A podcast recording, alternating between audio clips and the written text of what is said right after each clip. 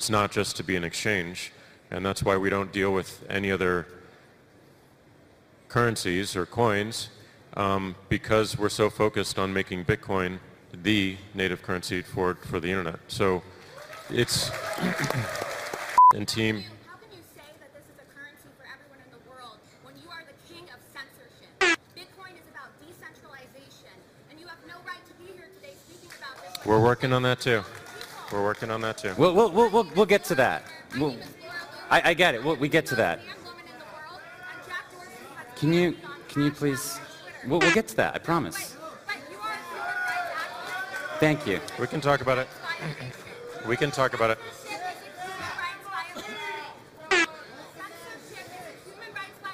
We can talk about it.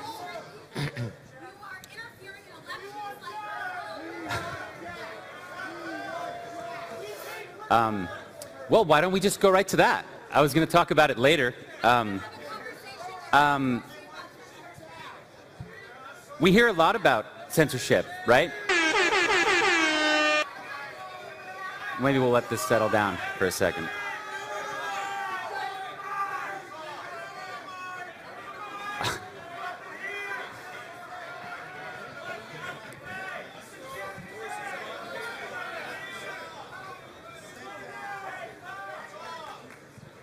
All right. Um, no, we'll hit, we'll hit on that briefly. It's obviously very important. Bitcoin is censorship resistant. Nobody controls it. What, you, what is your thought on that? What, what is your thought on this? It's a thorny problem. Um, yes.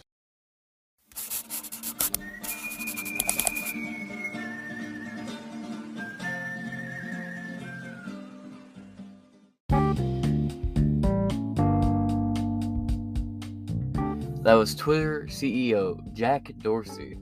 Does he look a lot more like Rasputin every time you see him? And at this point, I feel like it would probably take a bunch of drownings and bullets and all that other horseshit it took to take out that crazy Russian to take out Twitter. Because Twitter is a monster of a company. It became a real beast. And I've I've long mourned the fact that everybody has a fucking Twitter. Everybody. Like, we'll be reading an article about some riot in some backwards ass city in some tiny ass place in America that no one's ever heard of, but their gas station has a Twitter. It's like, why? Why is everything on Twitter? But, speaking of the realm of Twitter, Twitter CEO and co founder Jack Dorsey is stepping down, resigning. And Twitter is a company that is extremely politically powered somehow. Twitter plays a hand, a critical hand in all sorts of nonsense, be it from social events to the culture war to politics and finances itself. Twitter has seeped in for being the social media that everybody's on. Back in the day, Twitter was a social media app that was considered to be like like Facebook is where you'd go to talk to your friends. Twitter is where you would go to follow celebrities. And then more and more people hopped onto it. I really think what got Twitter going is when all those people like rats fled Tumblr after certain things got banned on Tumblr and went to Twitter. And then Twitter got more and more for the masses. I at least how it feels from my perspective. I've never been a big fan of Twitter. Uh, there's a right way and a wrong way to use it. I'm not patient enough to use it the right way to fuck with people. For an example, someone who's great with using Twitter properly, look at Michael Mouse's Twitter. It's a fan favorite around these parts, at least. Twitter's also played a large role in suppressing news stories. For example, the Hunter Biden, the Ashley Biden, uh, the Hunter Biden laptop, and the Ashley Biden diary those were two stories suppressed and held down by Twitter. They were banning people for talking about it. They were taking down posts, shadow banning, issuing like 30 day bans left, right, and center for anything that would go against Joe Biden. And in multiple studies where they go out, or polling, I should say, where they've gone out and been like, well, here's the. F-. They go up to random people and they're like, who'd you vote for? You voted for Biden here are the facts of the case uh, about the Hunter Biden laptop. Does it change what you would do? and like 90% of the people said they wouldn't have voted for Biden if they knew about the laptop. And Twitter's also banned people for talking about, uh, for example, uh, what was his name? Rubin, Dave Rubin. Dave Rubin tweeted about how third, like, like how booster shots become mandatory. Twitter banned him, and then like a week later, booster shots entered the, the conversation. So Twitter's played a big hand in a lot of like social justice warrior, uh, warrior and, and, and major socio-political activity. Twitter's been somewhere in the background of almost everything. Not to mention that every time Trump tweet fa- farted out a fucking tweet, everybody flocked to Twitter. There was CNN and Fox News would do like little updates talk about some shit Trump tweeted. It was retarded. But, but on today's episode of Inside Four Walls, we got two articles to read: Jack from the Hill, Forbes, and then we're gonna go over the Guardian to find out who Paragag Agwal is. We'll find out who that is. I definitely we'll figure out how to pronounce his name along the way. Welcome to Inside Four Walls. I am your host, James Madison, and let's get right into it.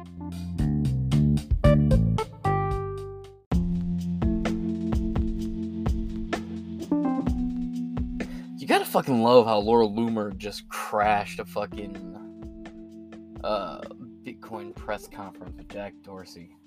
But grab a sip of this real quick.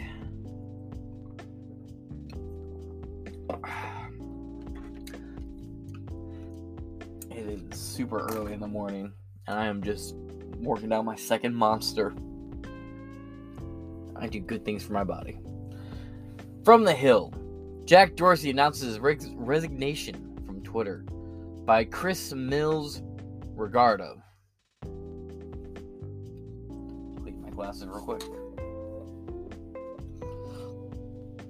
Probably also if I should have done before I hit record, but we're getting back in the saddle. Some things will be worked out on the way. Article begins. Jack Dorsey announced Monday that he is leaving Twitter after co-founding the social media platform in 2006 and serving as its CEO since 2015. Yeah, for a little context, uh, they actually kicked Jack Dorsey out around 2012.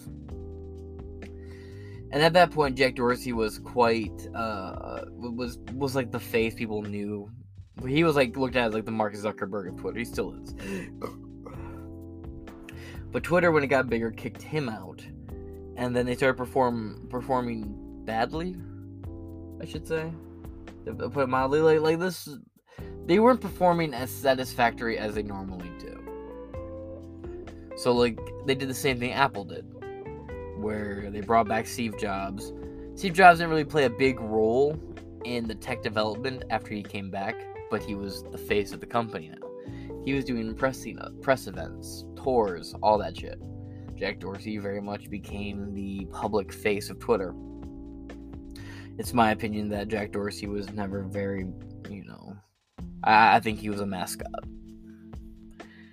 Because Jack Dorsey would go on uh, all sorts of talk shows and podcasts, and he would talk about how, oh, yeah, we're going to change this about Twitter.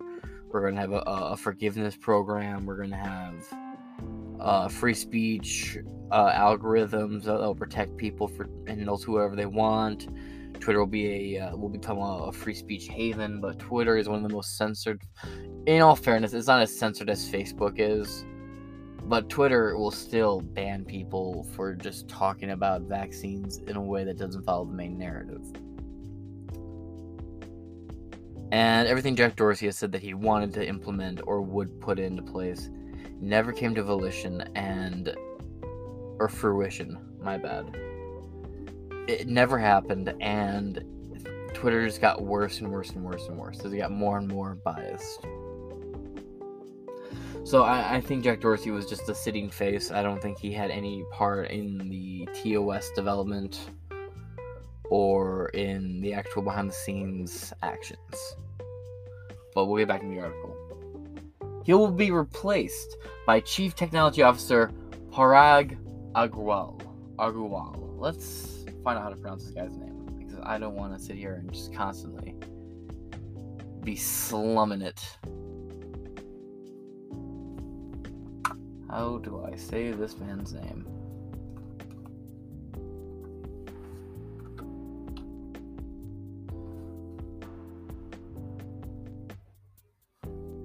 Parag. We'll call him Parag. Alright, just Parag.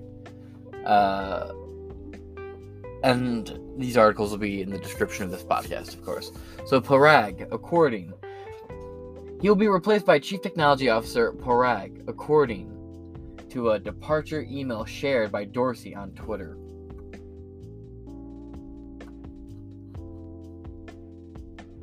Quote I want you all to know that this was my decision and I own it. Sounds sounds definitely like it's your own decision, my friend. Dorsey wrote, quote, It was a tough one for me, of course. I love this service and company and all of you so much. I'm really sad, yet really happy. It reads like a disappearance letter from the Chinese Communist Party. It sounds like this dude just said some bad, some shit about the Chinese government. The social credit score went to the negatives and he just got disappeared. I want all of you to know this was my decision and I own it. Or it was a tough one for me, of course. I love this service and this company and, and, and all of you so much. I'm really sad, yet really happy. Totally don't have a gun to my head. I totally don't have a gun to my head. That is. I'm sorry, I'm just reading that like, man, that does not seem. What's kind of funny is uh, Jack. You know, I'm a, a Murray Rothbard fan. Anyone who identifies or at least enjoys the philosophy of anarcho-capitalism knows who Murray Rothbard is. If you don't know who Murray Rothbard is, he he was RIP a senior professor at the Mises Institute. He was also taught at a bunch of other colleges. Uh, he wrote Anatomy of the State, a book all about how the government works, becomes corrupt, leeches off the people, and what different parts of the government do to maintain this level of corruption. Jack Dorsey months ago tweeted out pages from it and a link to the book which blew a lot of a lot of people were, were weirded out to see Jack Dorsey tweeting or sharing anything that has to do with Murray Rothbard because it's like you of all fucking people. But it it shows something, right? The fact that in the part of the book he shared talked about how technology could be implemented uh, technology could be implemented to corrupt the uh, average citizen and drive them insane with political rhetoric and propaganda on a much easier, more personalized level. Twitter sharing something talking about that was very weird. So people were thinking, is this like a, crack? Are we starting to see like Jack Dorsey coming through? Because back in the day, I will. No one ever mentions this. I will give Jack Dorsey his credit. He was somebody who back in the day actually fought for free speech online he actually has a trackable history of arguing, defending in name of things like uh, stupid shit, like like Rotten.com. But we're talking about like like 2006 around that era. He was like big free Tibet, uh, anti-Bush, anti-war type Democrat, or at least activist type. Big free speech, don't let the government censor you kind of stuff a lot of people just shit on him. I want. I, I would like to think that actually, when there was a point to give credit and praise to, I will give it. I like to think that. I'm sure there's a lot of people I've given no credit to. Anyway, we're going back to the article. Uh, there's just a massive letter here. Here we have a tweet here with a picture. It says, "Not sure anyone has heard, but I resigned from Twitter." Also the way he phrased it. Not sure if anyone heard, but uh, I resigned. Very pomp. The okay, let's see.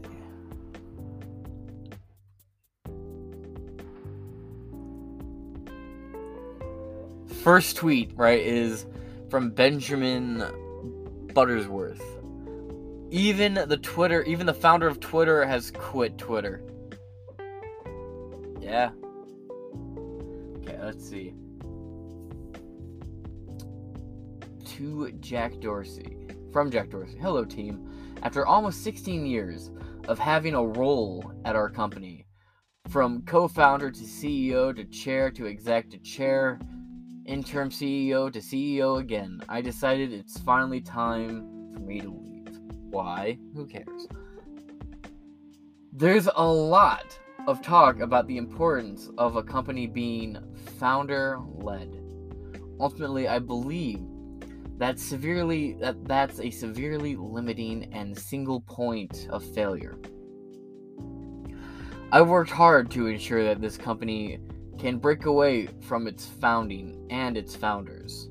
There are three reasons I believe now is the right time to leave. The first is Parag becoming our CEO. The board ran a rigorous process considering all options and unanimously appointed Parag.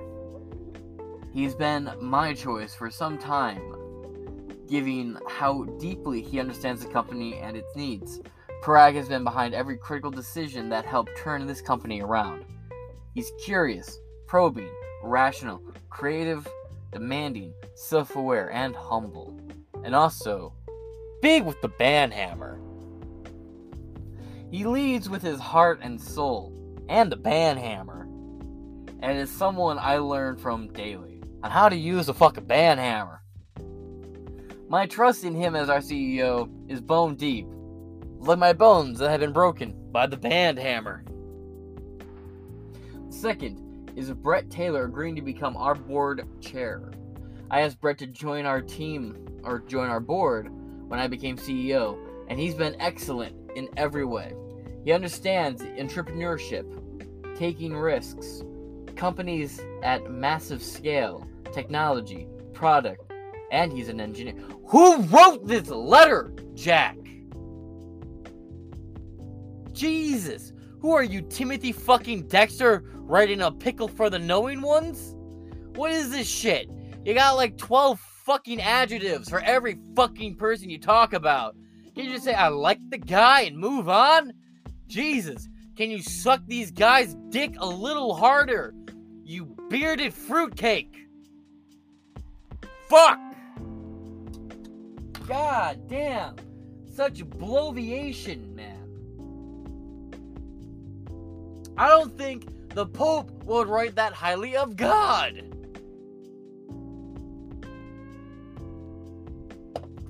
God, I swear, the, the his third point is just gonna be like kind and caring and focused and driven and workplace oriented and rational and reasonable and and and and and then I'm gonna have a fucking seizure and fucking die.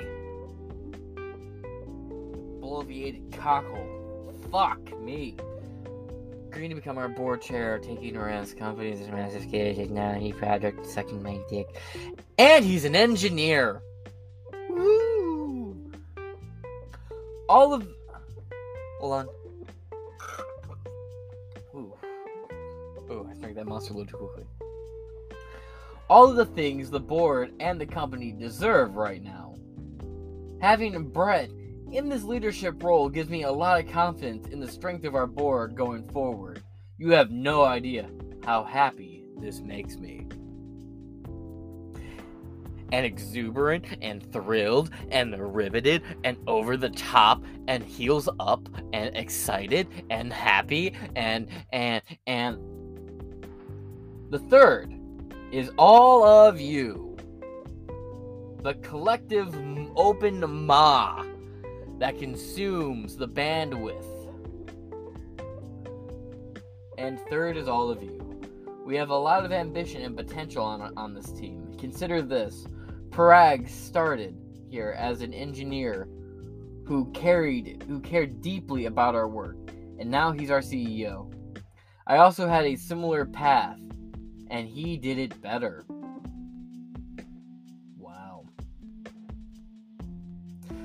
This alone makes me proud. I know that Parag will be able to channel this energy. Will be able to channel this energy best because he's lived he's lived it and he knows what it takes. What do you mean he's lived it and he knows what it takes? You gotta live Twitter. You gotta eat and shit Twitter.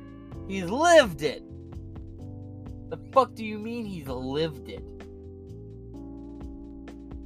Is there like some sort of like hive mind at work here that I don't know about? One of us. One of us. Such a weird channel this energy best because he's lived it and knows what it takes. All of you have potential to change the course of this company for the better. Their cry for help? I believe this with all my heart. The part of it they let me keep. Parag is CEO starting today. I'm going to serve on the board, though my term mayish, to to help Parag and Bret with the transition. And after that, I'll leave the board. Why not stay or become chair? I believe it's really important to give Parag the space he needs to lead. And back to my previous point, I believe it's critical a company can stand on its own, free of its founder's influence or direction. I honestly hope this makes Twitter go belly up. I have a feeling it's not going to. Uh, I'm gonna, I'm gonna touch back on something I've said when we finish reading this letter here. But we're almost done. I want you all to know that this was my decision. You keep repeating how it's your decision. We get it. I feel like I, I feel like there's like some shady backdoor shit here. Oh, Twitter just tweeted. Absolute legend. Fuck off. I feel like Twitter tweeting at Jack Dorsey that he's an absolute legend is just Jack Dorsey like it's like the equivalent of Jack Dorsey sitting on his hand till his hand goes numb, then jerking off with it so he can pretend somebody else saying nice things about him. I feel like that's kind of like, like what that what the equivalent of that is. Uh, here we go. Uh, Parag CEO starting. I want you all to know that this was my decision and I own it. It was tough. It was a tough one for me, of course. I love this service and company. And all of you so much. I'm really sad yet really happy. There aren't many companies that get to this level, and there aren't many founders that choose their companies over their ego. Oh, you're so humble. Especially that you had to tell us about that. You had to tell us that that was a perspective you had very humble.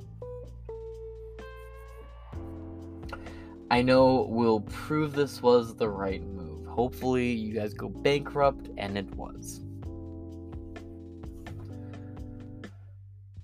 We'll have an all hands meeting tomorrow at 9 a.m. to discuss. So, about an hour. So, this is going up at 1. So, right by the time we're recording, this meeting is happening right now. Phone was the clip in the office. Ooh. At 9:05 a.m. specific Pacific to discuss it all. Until then, thank you. Thank you all for your trust you've placed in me and for the openness to build that trust in Parag and yourselves. I love you all. P.S. I'm tweeting I'm tweeting this email. My one wish is for Twitter Inc to be the most transparent company in the world. Hi, mom. Jack, your mom should have fucking swallowed you. You, Jack, should have been a stain being scrubbed off of your parents' comforter the day after they fucked. You would have done the world a lot more good, Jack, if you had simply been an extra shot of protein and calcium in your mother's throat all those years back. Can't you tell that I'm gonna miss our buddy Jack Dorsey so much? But that was the end of Jack Dorsey's bloviated letter. Back into the Hill article. CNBC published a report on Dorsey resigning earlier Monday, sending Twitter stock up over 10%. Dorsey appears set to stay on as CEO of his online payment company Square, a position he held current, currently with leading Twitter. Agrawal, the new CEO, wrote in an email to staff, also shared on Twitter, that he sees, quote, exciting opportunities ahead for the company. Quote, our purpose has never been more important, he wrote, quote, our people and culture are unlike anything in the world. There is no limit to what we can do together. You're right. You're right. The people, the our people and culture, the Twitter culture, so unlike anywhere else in the world. A bunch of people violently screaming incoherent, belligerent shit at each other over every topic from politics to pop culture, while not letting anybody get a word in edgewise. Yes, that's definitely a unique thing exclusively to Twitter. People arguing over stupid shit. Sounds quite common. But the new uh, communist chair, I mean, head of CEO, has a tweet here. Deep gratitude for at Jack and our entire team, and so much excitement for the future. Here's the note I sent to the company. Thank you all for your trust and support. these bloviated fucking letters, man. I tell you, these assholes. Let's let's let's have a read at this motherfucker's uh tweet. Thank you, Jack. I am honored and humble, and I'm grateful for your continued uh, mentorship and your friendship. I'm like grateful for our service that you that you built. The culture, soul, and purpose you fostered among us, among us. And for leading the company through a really significant challenge. What challenges? Like what the Trump years? We were like censor the president, and then Jack was like, ah, okay, eventually. I'm grateful for the trust you've put in me and for your continued partnership. Oh, there you go, the promotion. Partnership Advanced 2020 is okay. Okay. Team, most of all, I'm grateful for all of you. And it's you who inspire confidence in our future together. I joined this company 10 years ago when there was fewer than a hundred fewer than a thousand employees. Well, it was a decade ago. Those days feel like yesterday to me. I walked in your shoes. I have seen the ups and the downs, the challenges and obstacles, the wins and mistakes, but then and now, above all else, I see Twitter's incredible impact, our continued progress, and the exciting opportunities ahead of us. I think Twitter is evil, so the shit you're bragging about, dude, makes me want to punch you. We recently updated our strategy to hit ambitious goals, and I believe that strategy to be bold and right, but our critical challenge is how we work to execute. I thought I'd just stop for a second there. to execute against it and deliver results. That's how we'll make Twitter great again. For our customers, shareholders, and each of you, I want you to hashtag love where you work. He has a hashtag in his email? Ah! It hurts. It hurts, boss. It hurts. And also, love how we fight, to, how we work together for the greatest possible impact on the human psyche. And the first response to this, by the way, is we want the fleets back. He's deleting his old tweets. Ah! Wow, these. So wait, these these tweets are actually more interesting. People are just shitting on him.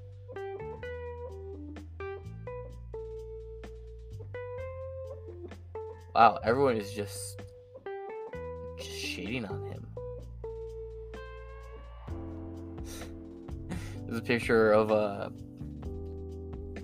of a guy sitting down with the uh, ISIS leader and goes, "Had a great meeting with our new CEO." Oh.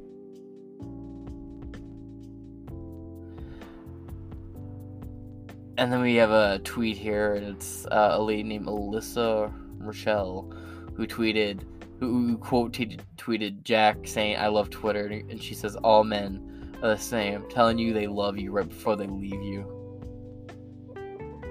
Wow. No one is excited for this guy, apparently.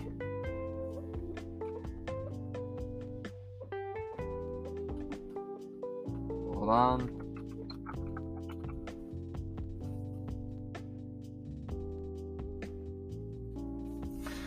I recognize that some of you know me well, some just a little, and some not at all.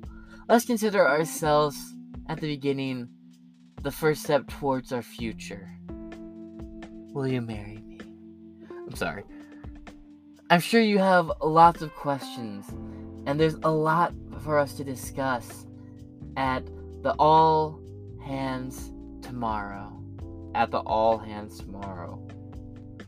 We'll have lots of time for Q&A and discussion, and it will be the beginning of the ongoing open direct conversation I wish for all of us to have together except for banned motherfuckers. Fuck them. The world is watching us right now. Wow, your ego is bigger than my dick. That's impressive. Even more they have before lots of people are going to have lots of different views and opinions about today's news. It is because they care about Twitter and our future. And it's a signal that the work we do here matters. Let's show the world Twitter's full potential. Hashtag one team. Another fucking hashtag in an email! Correct. Why are you gonna put so many fucking hashtags in a fucking email. You know, it's like why? What what fucking sense does it make? But let's finish up this Hill article. Dorsey's leadership of both companies led to concerns that his attention was divided. Activist investor Elliott Elliott Management tried to force Dorsey out using that argument in 2020, but ultimately struck a deal with another investor that allowed the CEO to stay on. And he's resigning anyway. And this article is from The Hill, and it is by Chris Mills Rodrigo. And that is the end of this article. But before we get into the next article, of course, you know we have to play an ad. Sex, sex, sex, sex, sex, sex, sex, sex, sex, sex, sex, crime, crime, crime, crime, crime, crime, crime, crime, crime. The world we are preparing, Winston, is a constant victory, a constant triumph.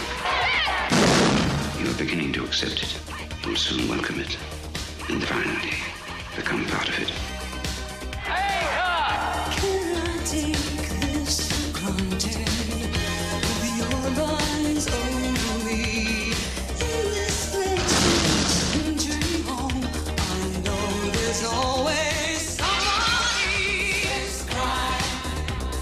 In 1949, George Orwell had a vision of the future.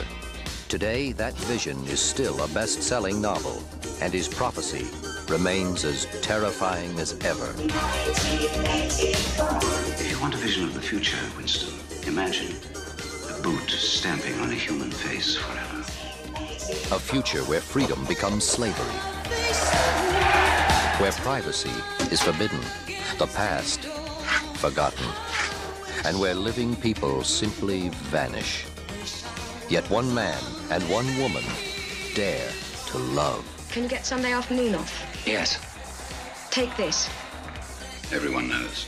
The thing that is in room 101 is the worst thing in the world. We can't get inside you. We can't get to your heart. John Hurt, Suzanna Hamilton, Cyril Cusack, and Richard Burton in the crowning role of his career. What are your true feelings towards Big Brother? I Hate. You must love him. It's not enough to obey him. You must love him. The film of the book of the year. George Orwell's 1984.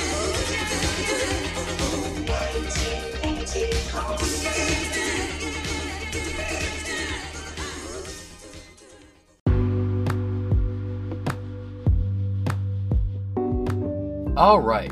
So, moving on to our next article from Forbes. This article is by John Brandon. He is the social media contributor. Three really interesting statements from Jack Dorsey's re- resignation letter from Twitter.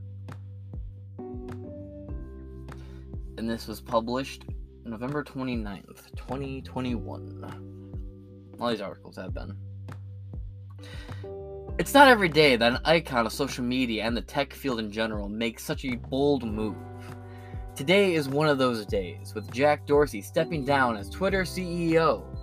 In a public resignation letter, the high profile figure made several statements that are eye opening and surprising for anyone who follows this space, including me. After the initial shock of hearing the news, the most immediate reaction is to wonder why. Dorsey explains it without really explaining it. His reasons are solid, if a bit vague.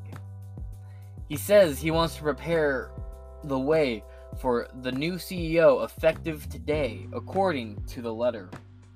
Parag Agrawal to take over and doesn't want to stand in his way. Dorsey says he will step down immediately but continue as a board chair, although even that will come to an end around May. In the letter, he says the resignation is meant to bring in new chair Bret Taylor so that he can also run things effectively. In between the lines, there are some interesting statements that make me wonder what really motivated the famous tech icon to quit, since Dorsey is someone who really championed the social media space and paved the way for other companies to evolve, including Facebook and Instagram. The first comment has to do with failure. Dorsey owns this one, saying in no uncertain terms that a founder that a founder-led company is a single point of failure. He doesn't say he failed or even hint at any specific issues, although one report noted that the company hopes to double their revenue. That's a tall order and maybe one that Dorsey would like others to lead. Failure is a buzzword in startup culture. I think it's just a thing that happens. The concept of failing fast, learning from failure, and embracing your own limitations are common tropes. If there's a failure to pinpoint, it might be that Twitter was never really never captured the attention of the masses. Is that true? I mean, it seems like everyone has a fucking Twitter, even if it's not like, you know, I, I, don't know. Everybody has a fucking Twitter. Every time I read a news article, they always have like a Twitter or an ad handle, even for like, you know, uh, a, a fucking Wendy's on State Street. So I, I and with the they have more active users on a daily basis, I believe, than Facebook does. At least not enough that everyone is active and engaged with their own account. What happened, what has happened, is that there are many high profile users who captured all the attention. The rest of us are spectators, unusually. The rest of us are spectators. He spelled that wrong. Oh, you are spectators, usually. He meant A R E. Again, this article is going to be linked in the description so you can catch this typo yourself. It's pretty bad when me, being dyslexic as fuck, am having a hard time reading articles. Not because of my dyslexia, but because the people writing the articles are apparently having a hard time too. Another curious comment has to do with starting at the bottom. Dorsey admits that he was once a lowly engineer and maybe step stepping down. He will set off a chain reaction of new people finding spots at the company and rising in the ranks. That's admirable, if a bit of an overreach. First, he says that one person can be a single point of failure Then he implies one person can also pave the way for other talented individuals to move up in the organization. Maybe that's true, although Dorsey could probably make that happen without stepping down. It's his final thought that made me sit up and take notice, though. Though, in a postscript, he argues that he would like Twitter to be the most transparent company around. He tweeted out his resignation letter, which is not exactly common. Sometimes they leak on purpose, though. I. I have to take issue with this statement, though. I don't see the transparency when it comes to the. to deciding which voices are heard and which ones are blocked. I am not seeing the transparency in admitting that bullying is a massive problem on Twitter, and the steps to eradicate it are not clear at times. They are often for show, a feeble attempt to provide a few options. Dorsey stepping down does cause some shifts in thinking. What will Twitter become? How will the app evolve and how will they explore new ways to generate revenue? Is there a way Twitter can become more than it's than it is under the new leadership? Dorsey won't be there to guide the company or well, to guide that ship. Although somehow I think he will always have a vested interest in the company, even if it is from a beach somewhere on his phone. And that is the end of this article, again by John Brandon. You find at Forbes three really interesting statements from Jack Dorsey's resignation letter from Twitter. We have one more article to get into. Let's find out who is this Parag guy with the last name that I just cannot pronounce.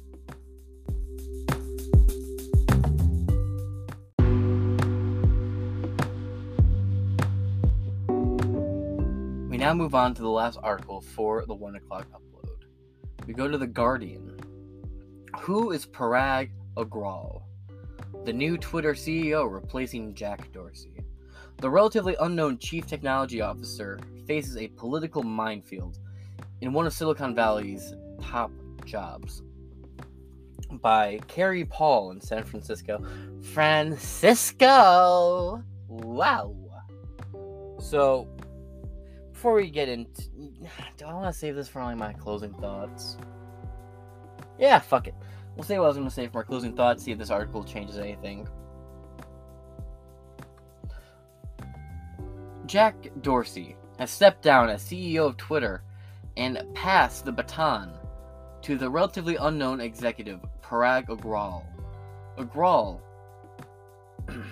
who has been with the company for 10 years, most recently as Chief Technology Officer, has emerged from behind the scenes to take over one of Silicon Valley's highest profile and politically volatile jobs.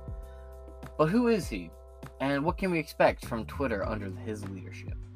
A 37 year old immigrant from India. Thank you, please tweet again. Agrawal comes from outside the ranks of celebrity CEOs, which includes the man he's replacing, as well as Facebook's Mark Zuckerberg and Tesla's Elon Musk. But his lack of name recognition, coupled with a solid technological background, appears to be what some of Twitter's biggest backers were looking for in the company's next chapter. I will say, I think it is interesting to choose this guy. I really only know the little bit I've read about him before I hit record. Uh, I'm assuming he's just gonna be another Twitter censorship, uh, like big pro censorship state puppet. But I do like the approach of choosing a low profile, no real attention drawn to him before.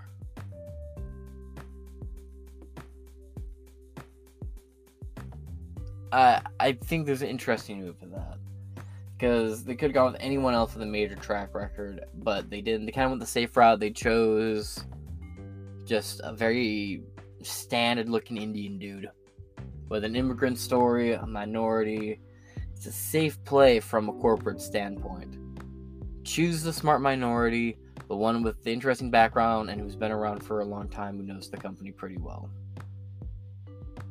Just uh just get him in there.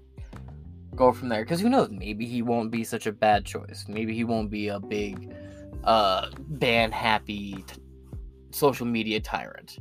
I, I doubt that there's any chance he won't be, but maybe he won't be. Who knows? Really, I, I think if I was put in charge of something like Twitter, the very first thing I would do is I would reinstate most people who are banned from the site uh, I would readdress the TOS system. And I would pretty much the only thing I, I, that I would monitor for is child pornography. I, I would cut back on that. Uh,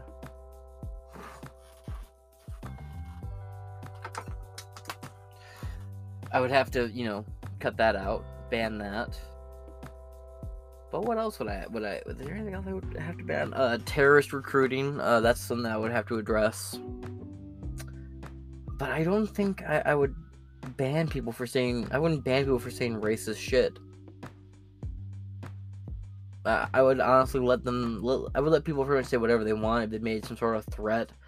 I guess I could have an algorithm that flags that, but I wouldn't like delete it or fuck with the post. I would just flag it so there's undergoing attention to it in case these like violent posts turn into something a little bit more real or seem like we could turn something a bit more real there could be some sort of uh like you could alert local authorities or something like like some guy posts something about about i don't know a shooting just just slightly just flag that follow it along listen to what see, see if it starts becoming more realistic and if it seems like they have intent to it, just local the just let the authorities know in the area that there's somebody these kinds of uh kind of actions are tweeting about.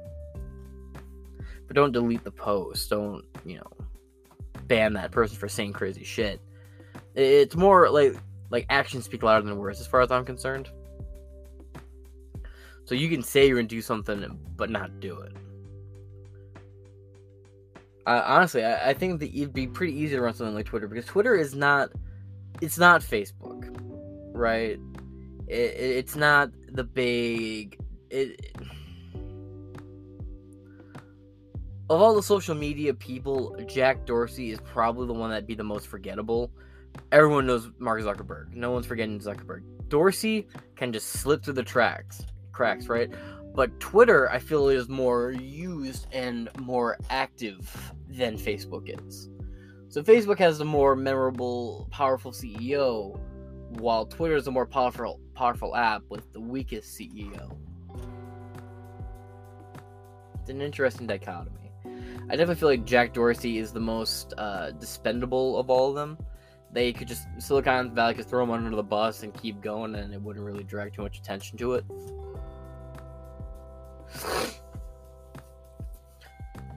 But I also feel like Twitter would probably be one of the easiest companies you could theoretically run. Let it be a free speech haven. Only step in when actual laws are broken. And that's really all you'd have to do. I don't. I mean, you'd probably get shut on in the media because, of course, you'd allow right wing voices back, but you also would have just as many people on the left as you did before. So I, I don't know. I, I don't think Twitter would be that hard. It, it seems like if you're gonna have social media, let it be that a social media for the social public to carry out whatever it may. Let ideas be debated. Let discourse happen. Let someone come out and say some really racist, vulgar shit, and then let people fucking ratio them. Allow the common, right? Allow the masses and the common to decide the etiquette for themselves.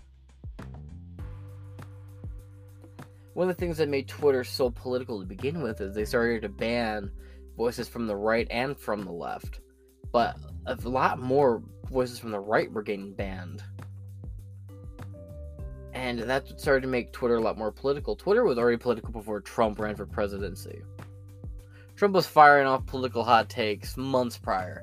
If there was, uh, before Trump was president or even a candidate, you know social like news article like news sites and and like CNN shit would would just read off celebrity tweets on a topic. They would always read Trump's. Twitter's always been political. It was the fact that they actively sought to get involved in politics and political users of the social media platform itself that made Twitter get this very political because Facebook doesn't really have a political like politics associated with it. When you think Facebook, you think boomer maybe. You don't think immediate political affiliation. When you think Twitter, you're most likely going to think of a lot of different political attachments to it. I didn't save that for my afterthoughts, but whatever. Let's uh Oh, yep, maybe. the article pretty much just said what I, I started ranting about earlier.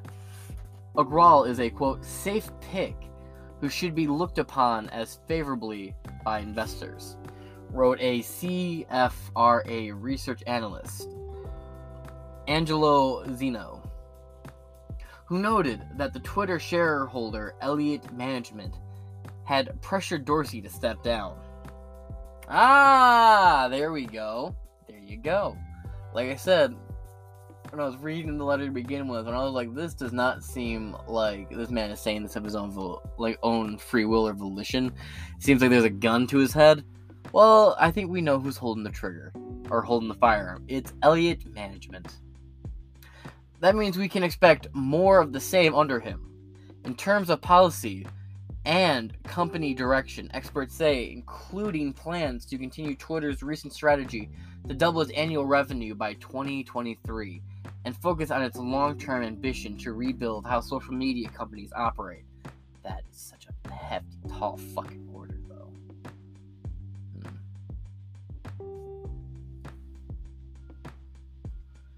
Quote We recently updated our strategy to hit ambiguous goals. Ambitious goals, sorry. And I believe that strategy to be a bold and right one. Agrawal said in an email to employees, quote, but our critical challenge is how we work to execute against it and deliver results.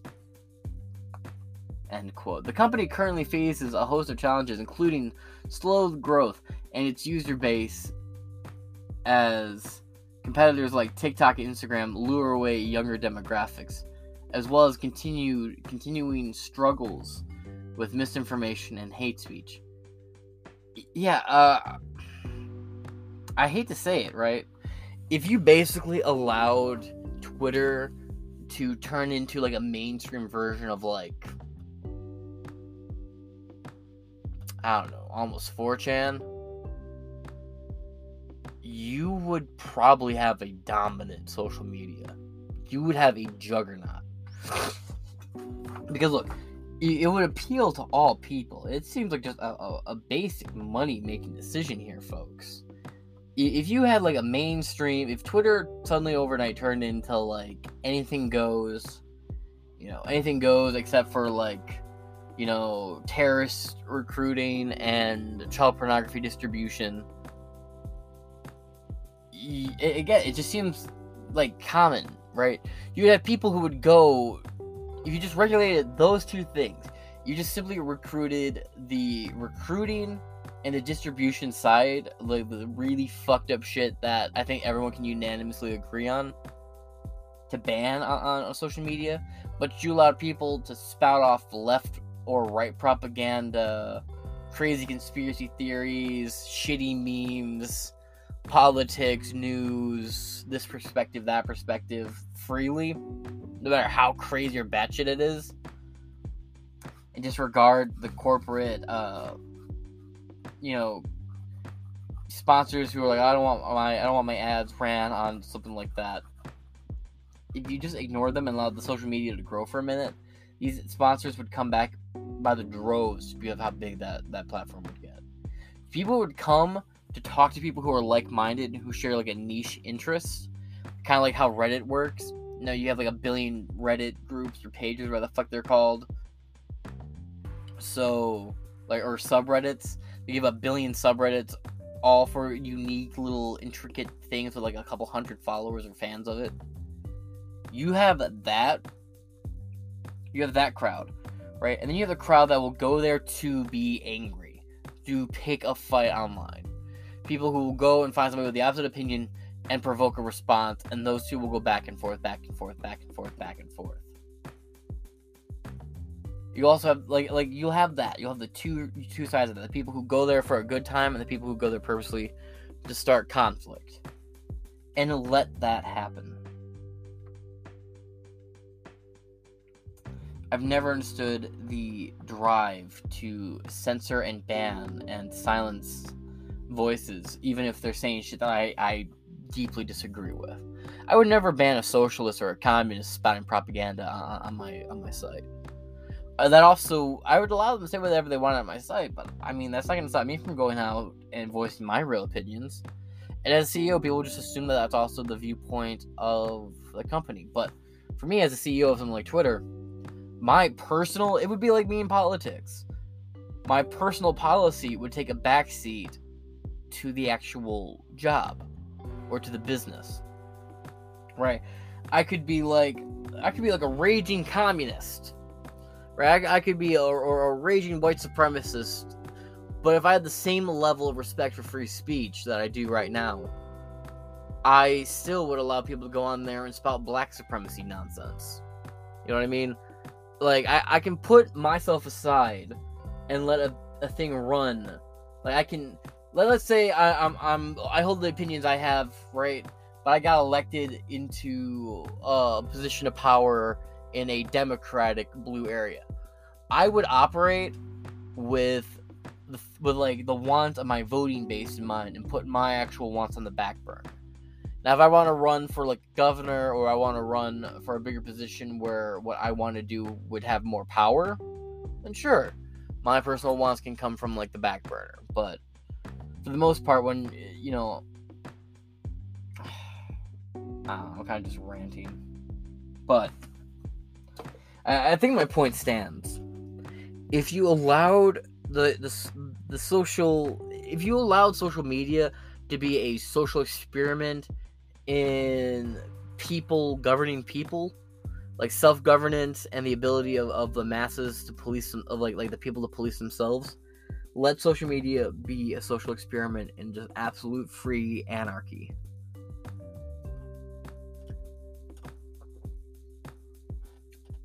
like if i owned a social media app there would be no such thing as like a block button or i mean like like a report button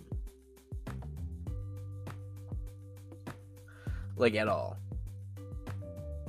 You can ban people. You don't want to see their content. Like I mean, like you can block people. That's what I mean. Like you can block people. You don't want to see their content? Block them. That's fine. But as like from from the other end of the computer system, you have the the you have a you don't have a ban but you have a delete button, right? and when an account comes through and it's you know sending out so that's harmful to children. Then fine delete that. Ban that account remove that account from existence. But there is no ban button it's either you're on or you're not.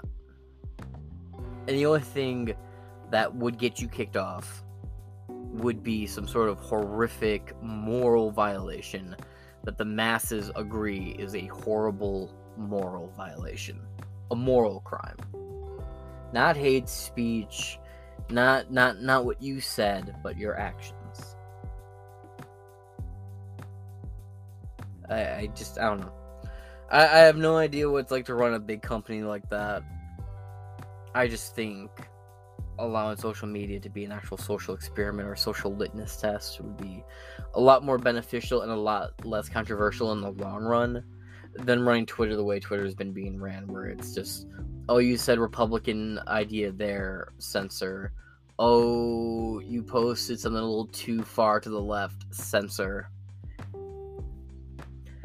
Let these people voice their opinion. It's like I don't want, just for example, you're right. You're you're in a room there's like four people. One person's on the left, one person's on the right, and the one person's just a raving, ranting, psychopathic lunatic who gets banned. or not gets banned. Sorry. You know, you got the left, right, raving lunatic, but all three people have their mouths covered, so they can all pretty much only do the same thing, right?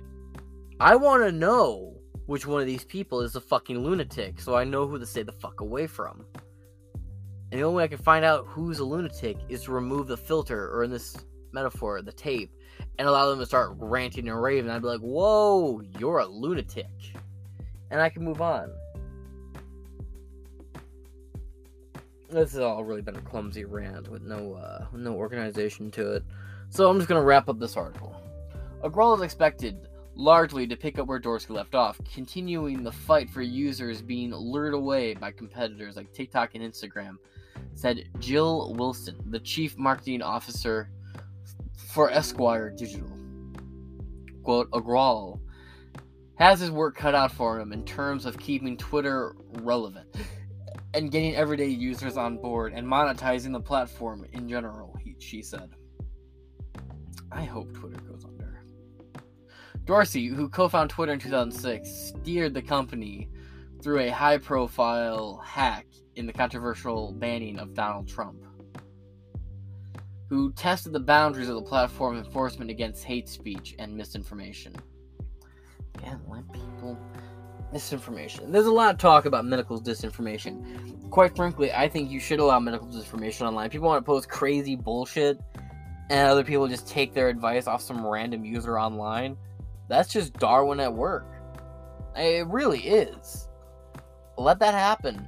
If someone says, "Oh yeah, drinking fucking rat poison cures autism," I'm gonna chug. I'm gonna chug some rat poison because some guy on Twitter said drinking rat poison prevents autism, and you die because you drink rat poison, you were never meant to survive. Quite frankly. All those people who were eating Tide Pods going to the hospital, they were they weren't meant to live. They, they, they really weren't. Let Darwin happen. Let Darwinism happen. Let's dish out Darwin Awards. Quite frankly. I am pro medical disinformation because people need to be doing their own fucking research. And we and that's like a great way to like push back against people just going online see what one crazy fuck has to say and going with their with that one crazy fuck without ever doing their research. If people actually had some consequences for for not doing research before, before they talked or doing research before they just blindly followed what somebody was telling them to do then people will never take the initiative to do their own research let Darwin. Let Darwin happen. Those platforms have continued beyond, or uh, continued beyond the Trump presidency, and Agrawal is stepping into a role in the eye of the storm over moderation policies on hate speech and misinformation, for which Dorsey has faced criticism in recent years. Quote, the new CEO will need to work out how to stop his platform being a machine that is routinely and perpetually hijacked and distorted to distort the news agenda, produce fake popularity and influence, and provide warped lens on the world, said Imran Ahmed, the CEO of the Center for Countering Digital Hate. Oh, fuck off with that name. Dorsey had simultaneously been serving as CEO of special of, of social media of the social media platform and as CEO of his payment processing company Square, but will now focus primarily on Square as well as other pursuits such as philanthropy, Reuters, and Reuters reports. I think we're going to see him enter the Bitcoin world a lot. Uh, again, I don't know uh, I don't know how much power Jack Dorsey actually had. I've said it multiple times already. I think Jack Dorsey was really more of just a, a public face. And he had the board and shareholders behind him really telling him what to do and how and how to operate the business. I don't think Jack Dorsey was calling the shots for most of his uh, most of his CEO ship of uh, of Twitter. In an email to employees on Monday, Dorsey said he chose to step down due to the strength of Agrawal's leadership. the naming of the Salesforce chief operating officer Bret Taylor as the new chairman of the board and his confidence in the ambition and potential of Twitter's employees. Quote, I'm really sad yet really happy, he wrote. Quote, there there aren't many companies that get to this level, adding his move to step down, quote, was my decision and I own it. Over the past year, Twitter has fought to end years long criticism that it has been slow to introduce new features for its 211 million daily users and was losing ground to social media rivals. Under Dorsey's leadership, Twitter acquired the email newsletter service uh, Revue and launched Spaces, a feature that lets users host or listen to live audio conversations. However, shares in the companies have slumped in recent months, adding pressure on Dorsey to end his unusual arrangement of being CEO of two companies. Agrawal has already had a fast introduction to life as CEO of a central platform for political speech. Following the announcement on Monday, conservatives quickly unearthed a tweet he sent in 2010 that read, quote, If they aren't if they are not going to make a decision between Muslims and extremists sorry, I'm not I'm not I. Quote, if they are not going to make a distinction between Muslims and extremists, then why should I distinguish between white people and racists? Like I said, this guy's gonna be real happy with the ban hammer. I may or may not have already had pre knowledge of this particular tweet before I read this article. But uh, yeah, this guy has posted some really racist shit. That when I hinted at the beginning of the article, and I was like, yeah, this guy's pretty much just gonna be a ban hammer happy guy who's just gonna make things even more censored. This is this is what I meant. Uh, and by the way, when it comes to like you know acts of religious terrorism, Muslims are predominantly the terrorists. I'm sorry, but that's that's a stereotype. That's a stereotype with a lot of truth behind it. I don't have like the analytics in front of me or anything right now. But uh yeah, most most of the people who commit acts of religious terrorism or extremists are Muslims. Uh let's see. ISIS, Muslim extremists. The Taliban, Muslim extremists. Al Qaeda, Muslim extremists. The Muslim Brotherhood, Muslim extremists. The list of Muslim terrorist groups goes on and on and on. You fucking clown. That's uh sorry, I, I, I hate to tell you. And yet not all Muslims. In fact, I've routinely voiced my my support and sympathy for the Uyghur Muslims trapped in Chinese concentration camps. Not all Muslims are terrorists, of course. But uh when you look at like the amount of terrorist Muslim like Muslim extremist groups out there, uh, yeah, clearly the re- religion with the most batshit crazy psychos per capita, aside from Scientology, of course, is Muslim. So be mad, go concede, bitch. And why should I distinguish between white people and racists? You know, uh, I might end up having to give you that one actually, though. Just because, like, the most racist. Well, actually, no. The most racist people I know are, like, white liberals and, like, middle aged, older black folk. Like, the most homophobic fucking people I know are black people. Like, those are some of the most gay bashing, uh, anti-trans, anti-progressive people you'll ever meet are are like black people 30 and up. Uh, and the most racist people you'll meet are like typically white young female liberals, and a lot of times they're racist accidentally. They don't realize they're being racist. It's like uh, They take the approach of like, well, we're helping the people of color because they need our help because they can't help themselves. It's like that kind of like uh if what's a good example? Oh, oh here. Accidental racism, right?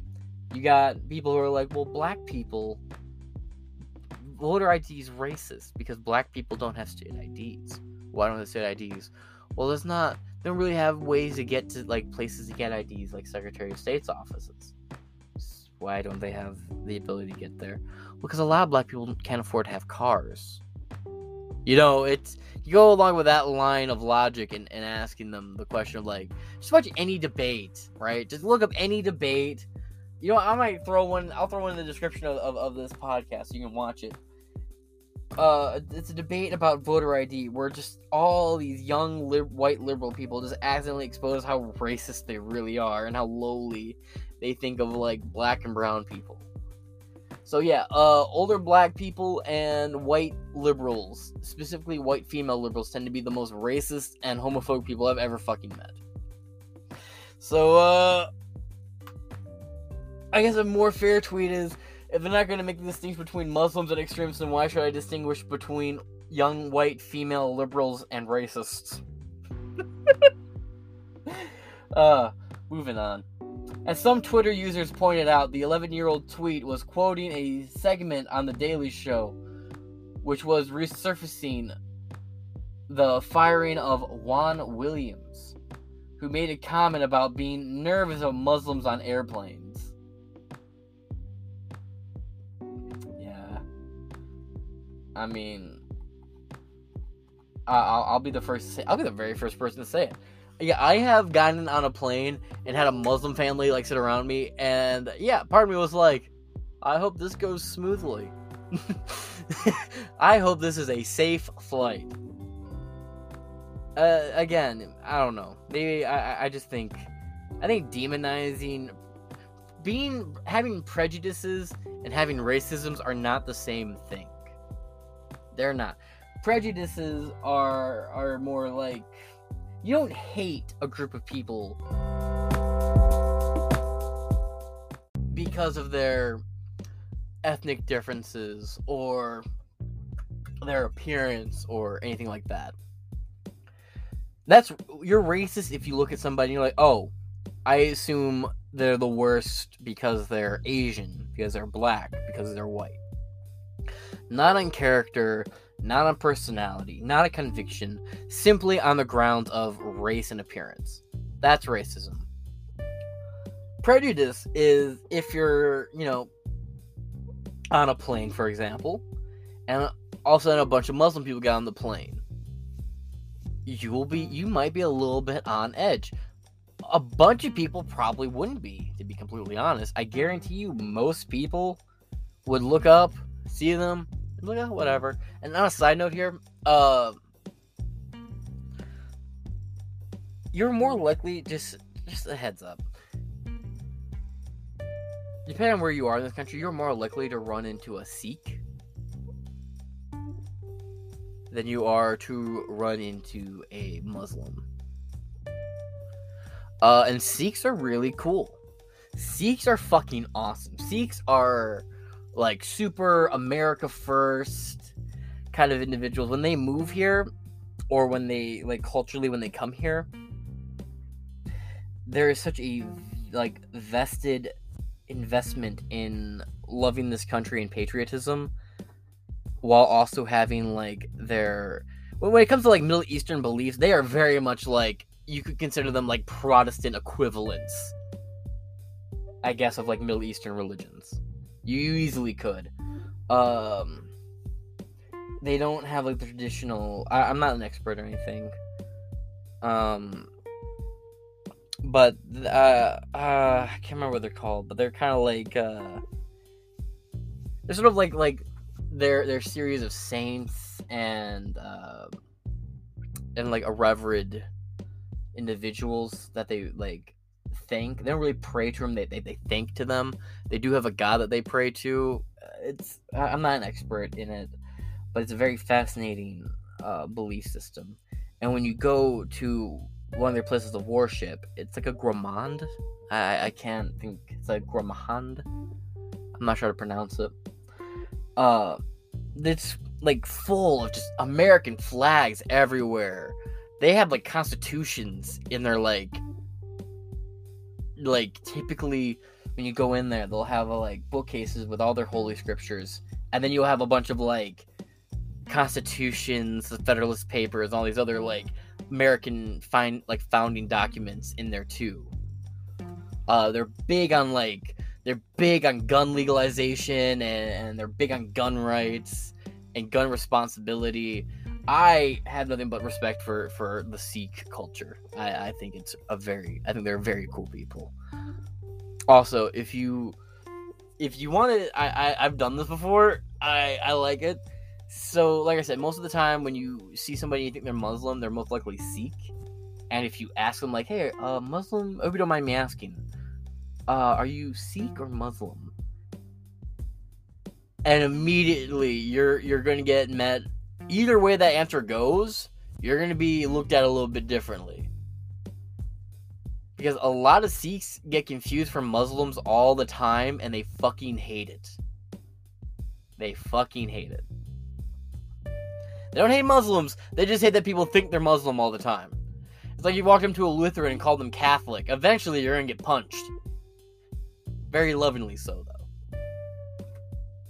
They also, uh, Sikhs at, at their place of worship, and they have like this really delicious, uh, um, it's like a oh, what's it called? Potluck. They have like a potluck either once a week or once a month. And oh man, it's good shit. Oh, it's good. Uh, actually, uh, dude who co-hosts Flagrant with Andrew Schulz, uh, Flagrant Two, I believe he's Sikh. Actually, uh, that's random. This whole little rant here has been random. But yeah, th- there's a big difference between racisms and prejudices, right? Racism, as I've said before, it, it's when you look at somebody and you judge them solely off of skin color and not character. That's racism. Prejudices, here's a good example of prejudice.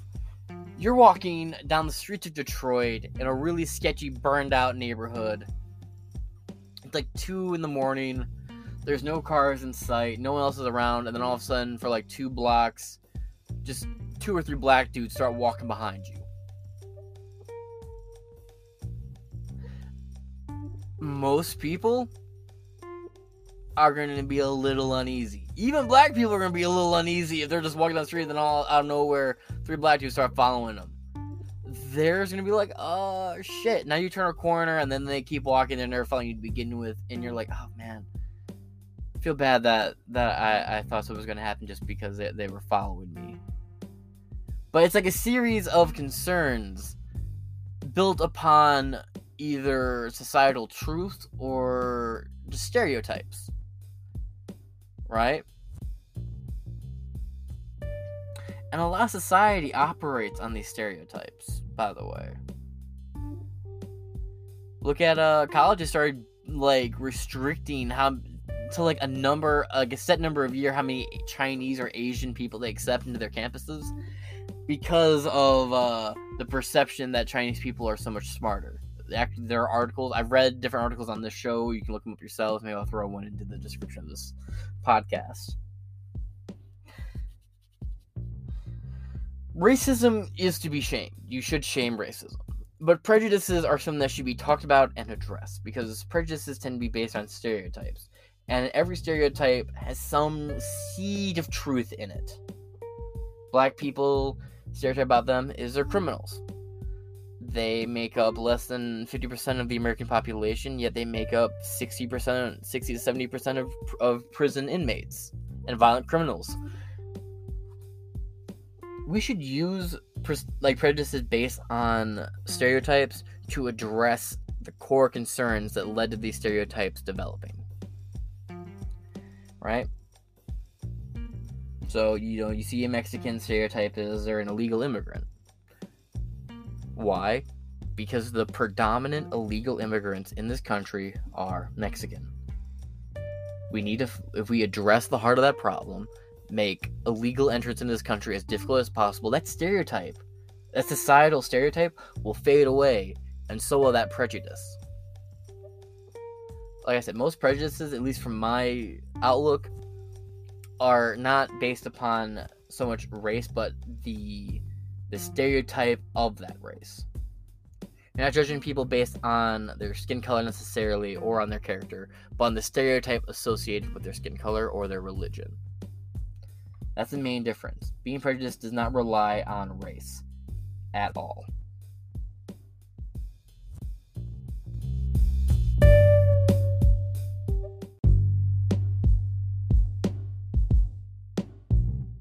And in a mature society, right, a society that is stable, where there is a function to it, right? There, there is not a chaotic uh, culture wars seeping into every aspect, nook and cranny of the culture. Prejudices can lend themselves to be the cores of some of the greatest comedy imaginable. You look at every joke in Blazing Saddles, for example, every joke in that movie is predicated upon a stereotype for the most part. And they go after everybody. And that movie is one of the greatest comedy films ever made. Why?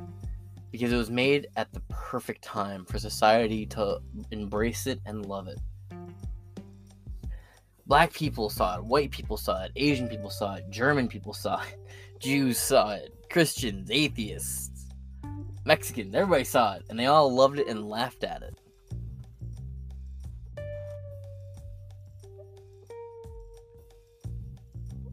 Because society was at a point where it was confident in itself. The civil rights movement had just ended, and we were moving into what seemed like a promising, bright future.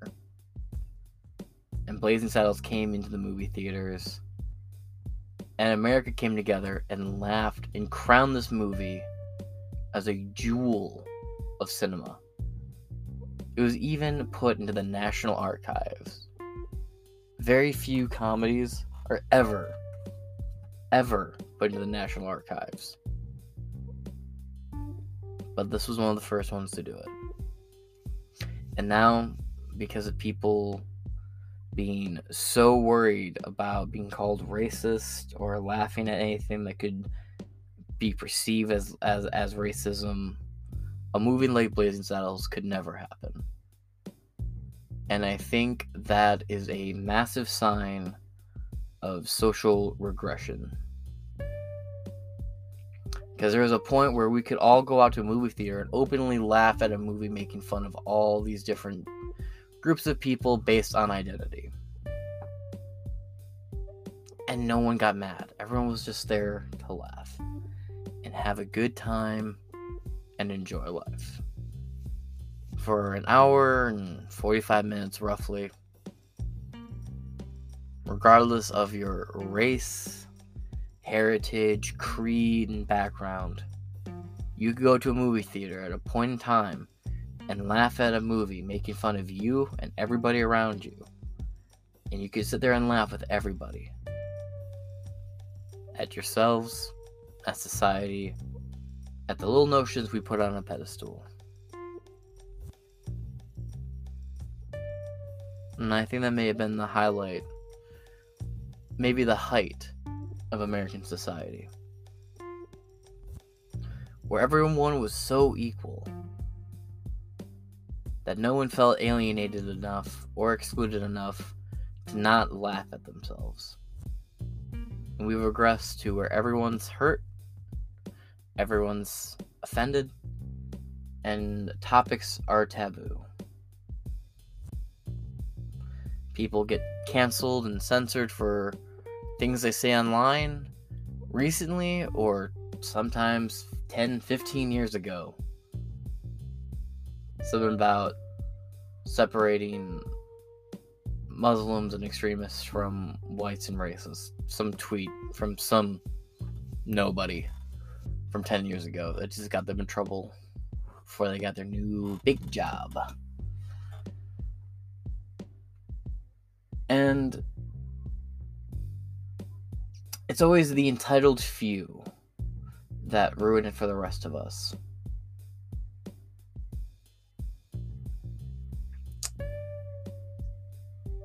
I think places like Twitter help perpetuate that cycle of cancellation and harassment with one another.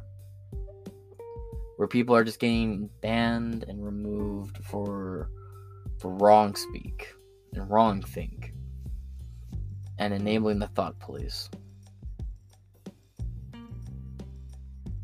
I wish we could all just come together, watch Blazing Saddles, and have a good time.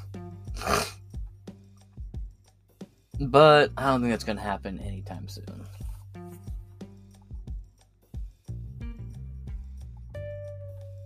Who knows? Maybe I'm wrong. Maybe some point down the line, we'll make politics boring. Movies will be good again. Music will be fun and creative once more. And we'll see a second high of Americana. But for now, this episode's coming to an end. I'm your host, James Madison. This has been Inside Four Walls. And I'll catch y'all later.